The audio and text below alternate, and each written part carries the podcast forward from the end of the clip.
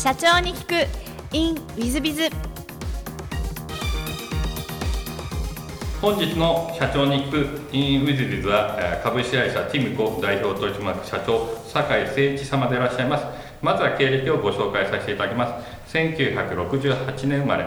明治学院大学経済学部卒業後富士ゼロックス株式会社現富士フィルムビジネスイノベーション株式会社さんにご入社されていらっしゃいます。1992年に株式会社ティムコにご入社され、えーその後取締役社長室長そして2011年は代表取締役社長になられていらっしゃいます、えーティムコさんは1996年店頭市場に公開されておりまして店頭市場はその後、まあ、ジャスダックになりの今は東証スタンダード市場になってますので、えー上場企業の社長様でいらっしゃいます、えー酒井社長様本日はよろしくお願いいたします、よろしくお願いします。まず最初のご質問ですがご出身はどちらでいらっしゃいますか？東京ですね。はいはい。東京のどちらでいらっしゃいます？かえっ、と新宿区なんですけれども、はい。じゃあちょっとお金持ちの地域って感じですかねいや、えっ、とそういうわけではないと思うんですけれども、あのーもともと、えー父の方は、えー埼玉の方だと思うんですよね。そこから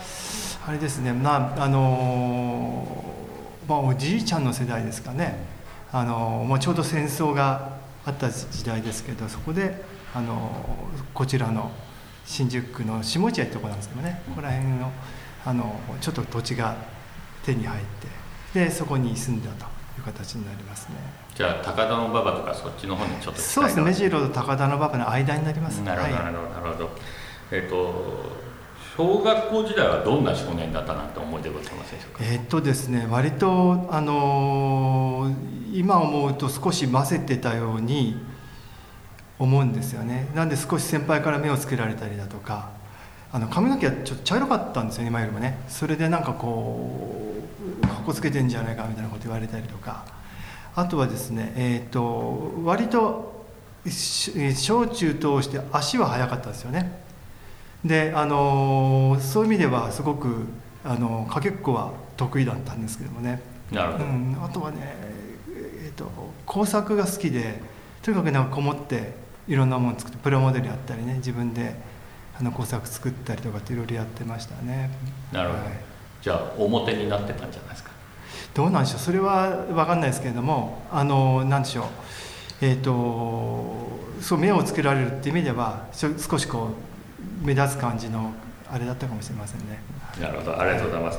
えー中学校時代はどんな少年でいらっしゃいました？か中学入ってからはですね私、えっと、音楽をやって小学校の高学年ぐらいからえギターとあの今その後ずっとベース中心なんですけどねをやってましてほとんど、えー、とその時も足は速かったんであのリレーなんかでは絶えずアンカー取れてたんですけど、えー、とあんまり運動はしてませんで、えーほぼほぼ音楽に打ち込んでましたね。あとはえっ、と僕も小学校からなんですけどずっとスキーをやってましたんで中まあそうです中学の頃も割とこれはもう親と一緒ですけどもねあのやってましたねスキーを。はい。なるほど世代的には尾崎豊だとかそんな感じの世代ですか？が少しあそそっか僕よりちょっと上ぐらいになるのかな。はいそうですね。一番聴いてた音楽はどんなの聴いてたとか？あ当時はですねえっ、とあれですね割とフュージョンっていうあの音楽器中心のものが多くてえっ、とわかるかカシオペアとかですね、はいはい。うんあの辺りが割とプレイするのは中心でさあバンドはロックがやっぱ流行っていましてね、はいはいはい。うん、そのオジオズボーンとか。ハードロック系そうですねそういう方の当時はそういうバンドしかほぼなかったですね、はい。フュージョンやってくれるようなメンバーはいなくて、でも多分リスナーの皆さん方はカシオペアが懐かしいみたいなことを今喋ってらっしゃる方いらっしゃるんじゃないかなと思いますので確かに少ないかもしれないね、うん、割とテク難しかったんです。テクニカルで。で当時、えーとまあ、今カシオペアのベースなんですけどね。当時は違ったんですけどあの成瀬義弘さんっていうかあのベーシストがいましてその方にずっと実は中学時代はあの教わってたんですよね。あそうなんですか。それもあってすごくなんでしょうね。ベースだとスラップっていう奏法があるんですけどそれもずっと一番目がで割れでもやってるっていうそういう感じのストイックなことやってましたね。いや割と本当に本物のプロに習ってたってことでいらっしゃいますよね。そうですね、ねあのラッキーで全然知らなかったんですよ、成瀬さんがすごい方ってことは。でなんか後から知ってあこんなすごい人だったなんてですね。じゃあ中学校時代はもう音楽でプロになろうなんてそんなことお考えにならなかったんあえっとそうですね。中学高校とかはもうそういうなんかあのこう若気の至りというか、うん。なんかこうあのみんな音楽やってる人は通るあのバカな発想してましたね。そうですか。バカじゃないと思いますよ あの素晴らしい発想だと思いますが、うん。えっと、高校はどちらの方にお住みだったんですか？高校は明治学院です。あ、はい、じゃあ高校から明治学院ですかそうですね。あなるほどなるほど。何か明治学院の、えっと、私立の明治学院うん大学の付属校ということですがそちらを選んだ理由というのはあられますえっとですねずっとその工作とかスキーとか音楽をやっていましてこんなこと言っていいのかな？あんまり勉強してこなかったもんですから本当塾なんかもやっとですねえーっと中学3年になってから通いちゃんと進学するようなものをね通い始めてそれこそあの次の進学の面談とかねそういうのを学校の先生とかとするんですけどもう本当あの明治学院受けるのも受けるだけだったらできますからねぐらいのことですね。こっちちくりと言われるような感じで。ただあの運よくマークシートだったんで。受かっちゃったんですよね。それであの純粋にあ行きたいなと思ってたんで。であの行くことになったという感じです、はい。明治学院の高校はあの偏差値高いので割とやっぱり頭はよろしかったなといやいやあの本当にあのラッキーだったと思います。そうですか。はい。高校時代はどんなふうにお過ごしになられました？えー、と高校時代はですねやっぱりあのバンド活動もやってスキーもやってたんですけれども特段、あのー所属する部活というのはやってなかったんですね。でまあそれ以外の、あのーまあ、いわゆる帰宅部的なものだったんですけど、えー、とずっとそうですね、あのーまあ、仲間がやっぱりちょっとおかしい学校で私の今友人ってその頃の友達ってみんなあのなんかラーメン評論家になってたりとかですね、えー、となんか映像クリエイターになったりだとか。あとはもうミュージシャンも何人もいるんですよね。まあ、あとあの、まあ、明治学院ってそういう方が多いんですけど2代目が多いのか社長さんも多くてすごく仲間に恵まれてたなと思いますね。当然あの音楽もあのやってましたけど。その当時だから割と中学校時代にそういうカシオペアとかそういうテクニカルなことやってる人が少なかったので高校行くと結構あの目立ったんですよそれもね。あのあんまりやる人がいなかったもんですからすごくいい時代を過ごしたと思います。やっぱり明治学院自体が割と自由な校風な雰囲気ああ本当ダメになっちゃう子はダメになっちゃいますもんね。そうですか。自由すぎて。あそうですか。であの個性伸ばせる人は個性伸ばせるのですごく良かったと思うんですけどただ僕受験ってそういう形でそう一発勝負が苦手だってもう中学、うん、高校受験の時に経験してますからあの高校の成績は頑張りましたね。あそうですかあの頑張ってそしてそのまま明治学院大学に、えー、とそのまま上がられたと思うんですがあ経はい。経済学部を選ばれた理由まあ、やっぱりあの経営的なことというか経済を学びたかったっていうのはあるんですけどただ実は付属校じゃなくてですね高校入った時に最初に開校一番言われたのが明治学院大学附属高等学校ではなく明治学院高等学校であるっていうふうにあの最初アナウンスされたんですよ。はい。いきなりですよ。はい。入学式の時に。あそうなんだと思って。で上位なんか成績それ無試験でいけるのが無試験っつっても面接があったりねあの論文があったりはするんですけどあと本当上のちょびっとだけなんですよ。ここら辺やんなきゃまずいなってんで行ってそのおかげであの自分の好きな学部を選べたっていうことなんですよね。なるほど。じゃあ高校時代は相当成績が良くていけたって感じ高校時代は頑張りましたよ。なるほど。ちょっと明治学院がそのままあみんな上がるもんだと私は思ってたんでちょっとびっくりな話。いやそうなんですよ、うん、でも本当はだからできれば外出したいんじゃないでしょうかね。あそうなんですか、えーちょっとあの驚きですが。あの大学時代はどんなことを過ごしたなんて思い出ございます？大学時代ですね、えっと、で音楽をやろうと思っていろいろサークル回ったんですけどちょっと私のえーと、やりたいことができるような音楽の部活なりサークルがなかったもんですからスキーやろうと思って。で結果的にはスキーをやることになったんですけど高校時代にねあの授業やってますと大体あの終わりの方の、ね、授業になると外で大学生同じキャンパスですからあのこんなトレーニングとかやってるんですよ。でも大学生にもなってねそんなあのことやって青春ってそういうもんじゃないだろうって思ってたんですけど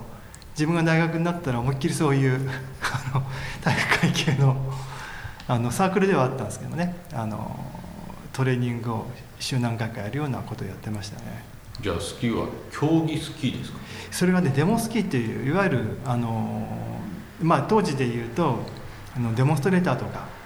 まあ、まあ今もいるんですけどねあのまあ、技術戦とかってそういう方向のスキーでしたね。なるほど、はい、そうだと思いますでその後、えーと、卒業後、えー、フジデロックさんにお住みになってるんですがフジデロックさんお住みになった理由って何かありますか？えー、当時はでもすごく恵まれていて割と就職は売り手市場ではあったんですよね。何社か受けた、まあ、ほぼほぼあのうまくいってはいたんですけれどもフジゼロックスの場合はですね非常に人事の方も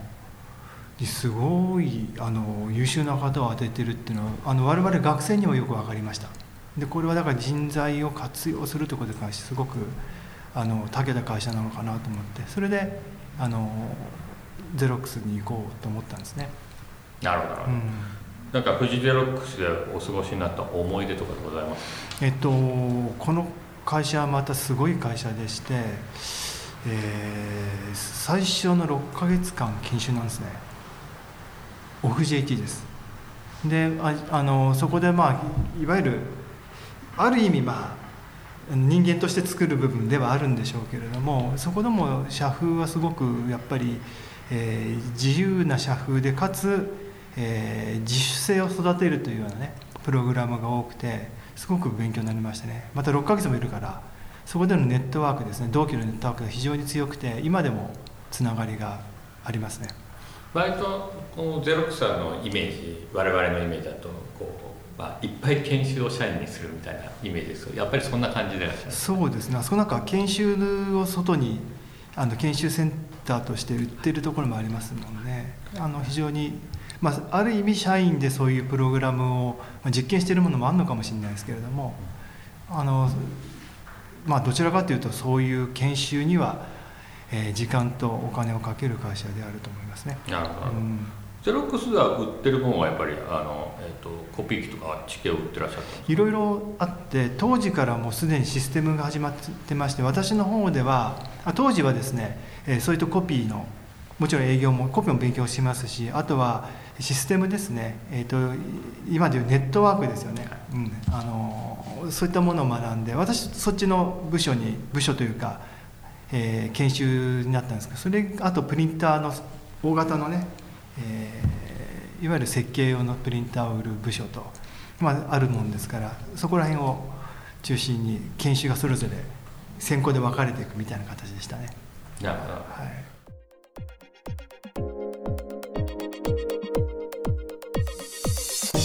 3分コンサルティング。w i z b i z が社長の悩みを解決。本日の3分コンサルティングは S 様ですはじめましてよろしくお願いいたします。私は現在29歳の会社員ですが近々雑さらし友人と共同でエッセイサロンを開業したいと考えております。ぜひ頑張っていただきたいですね。しかし企業に関してネットで情報収集をしていると共同経営はうまくいかない。友達との共同経営はトラブルに発展しやすいというネガティブな情報が多く出てきます。共同経営をする上での、えデメリットや注意点トラブル回避のための契約方法や事前の対策のご教授いただく今回投稿させていただきました。ぜひアドバイスを受けたら幸いです。何卒よろしくお願いいたします。えー、っと大変難しい話ですね。このポッドキャストで、えー、社長に行くインウィズビズとインタビュー番組を撮ってますが、まあ、共同経営やってナンバー2でやってきてどうもうまくいかないのでえー、最後自分でやって創業して上場したという企業の社長さんのお話をき、えー、インタビューした時に共同経営はどうやったらうまくいきますか？と聞いたら、えー、一個もうまくいってないから結局一人でやることになったからうまくいかないよって言われたんですがそのやってる企業さんたちは割と上場したり大きくなってたりするんで割とうまくいった方じゃないかなと思うんですがそれでもうまくいかないからっておっしゃってらっしゃってですねそんなもんなのかというふうに思った思い出がございます。ですのでおっしゃる通り共同経営あんまりうまくいく例はあの非常に少ないですね。私が昔お会いした方でも共同経営やってたらそのナンバー2の方が、えー、私にそのナンバートップの方の話をずっと愚痴を言ってらっしゃったことがございましてそれはうまくいくのかなと思ってたらやっぱりうまくいかなかったですね。倒産してしまってます。ただうまくいった方も知ってまして、えっと、3人での社長さんが集まって3人の社長さんが集まって3人の社長さんが合併をして、えー、3人でやってきて、えーまあ、いわゆる上場まで持ってったという企業さんがいらっしゃいました。でその時にですねナンバー2とかでやってた方にどうやったらうまくいくんでうまくいったんですかっていうふうな聞いたらまあそれはもうトップを立てて、えー、ぐっと我慢をして、えー、こっちが多少遠慮したからあ引いたからうまくいったんだと。こういうことをおっしゃってらっしゃいました。ですのでそこからの例を考えるとやっぱりまず順位付けをしなきゃいけないですね。トップとナンバー2と分けねばならない。でそのトップをちゃんと立てなきゃいけない。でトップの思いをナンバー2が叶えていかなきゃいけない。そういうことをやっていかなきゃいけない。そしてナンバー2の方が重要なんでしょうね。ナンバー2ナンバー3の方々がちゃんとトップを立てて、え、トップのやりたい方向性にきちんと、まあ、ある意味従って、感情移入をしてやっていかねばならないしどうしても意見が違うなら裏で言うのだなと表でちゃんとトップと話し合って解決をしていかなきゃいけない。ですのでナンバー2の役割が一番重いんではないかなと思います。大体陰口を言ってるケースなんかは、えー、瓦解していくといいますかうまくいかなくなりますというかそんな感じですね。ですのでですねそういう点でですね、えー、その F 様ともう一人の方だと思うんですがどちらがトップでどちらがナンバー2なのかをはっきりさせねばならないとは思います、えー、経営とかそういう問題ではなくて事前に、えー、どちらがトップでどっちがセカンドでということをまあお決めになって、えー、ご一緒にやっていったらいかがかなと思います。もし何かあのそれでも問題点ございましたら何なりとご相談ください。無料の経営コンサルティング経営相談をしております。リスナーの皆さん方も無料経営相談を受け付けておりますので、えー、何なりとご相談いただければと思います、えー、本日の3分コンサルティングはここまで。また来週。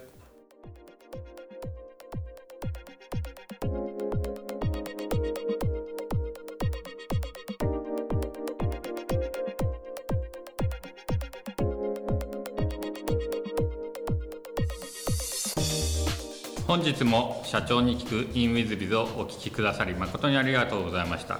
えー、この番組は2017年1月から毎週配信を続けております。これまでにたくさんの成功社長成功経営者のインタビューをお届けしてまいりました。その内容は全てテキスト化いたしまして私ども WithBiz が運営するウェブサイト経営ノートでも閲覧いただけるようにしております。音声だけでなく文字で読み返すことで新たな発見や気づきがあり皆様の会社経営に役立つヒントがきっと見つかるのではないかと思いまして、えー、サイトの方にもさせていただいてます。是非ネット検索で経営ノートスペース社長インタビューと入力いただき経営ノートのサイトをご覧になっていただければというふうに思っております。本日の社長に行くインウィズではここまで。また来週。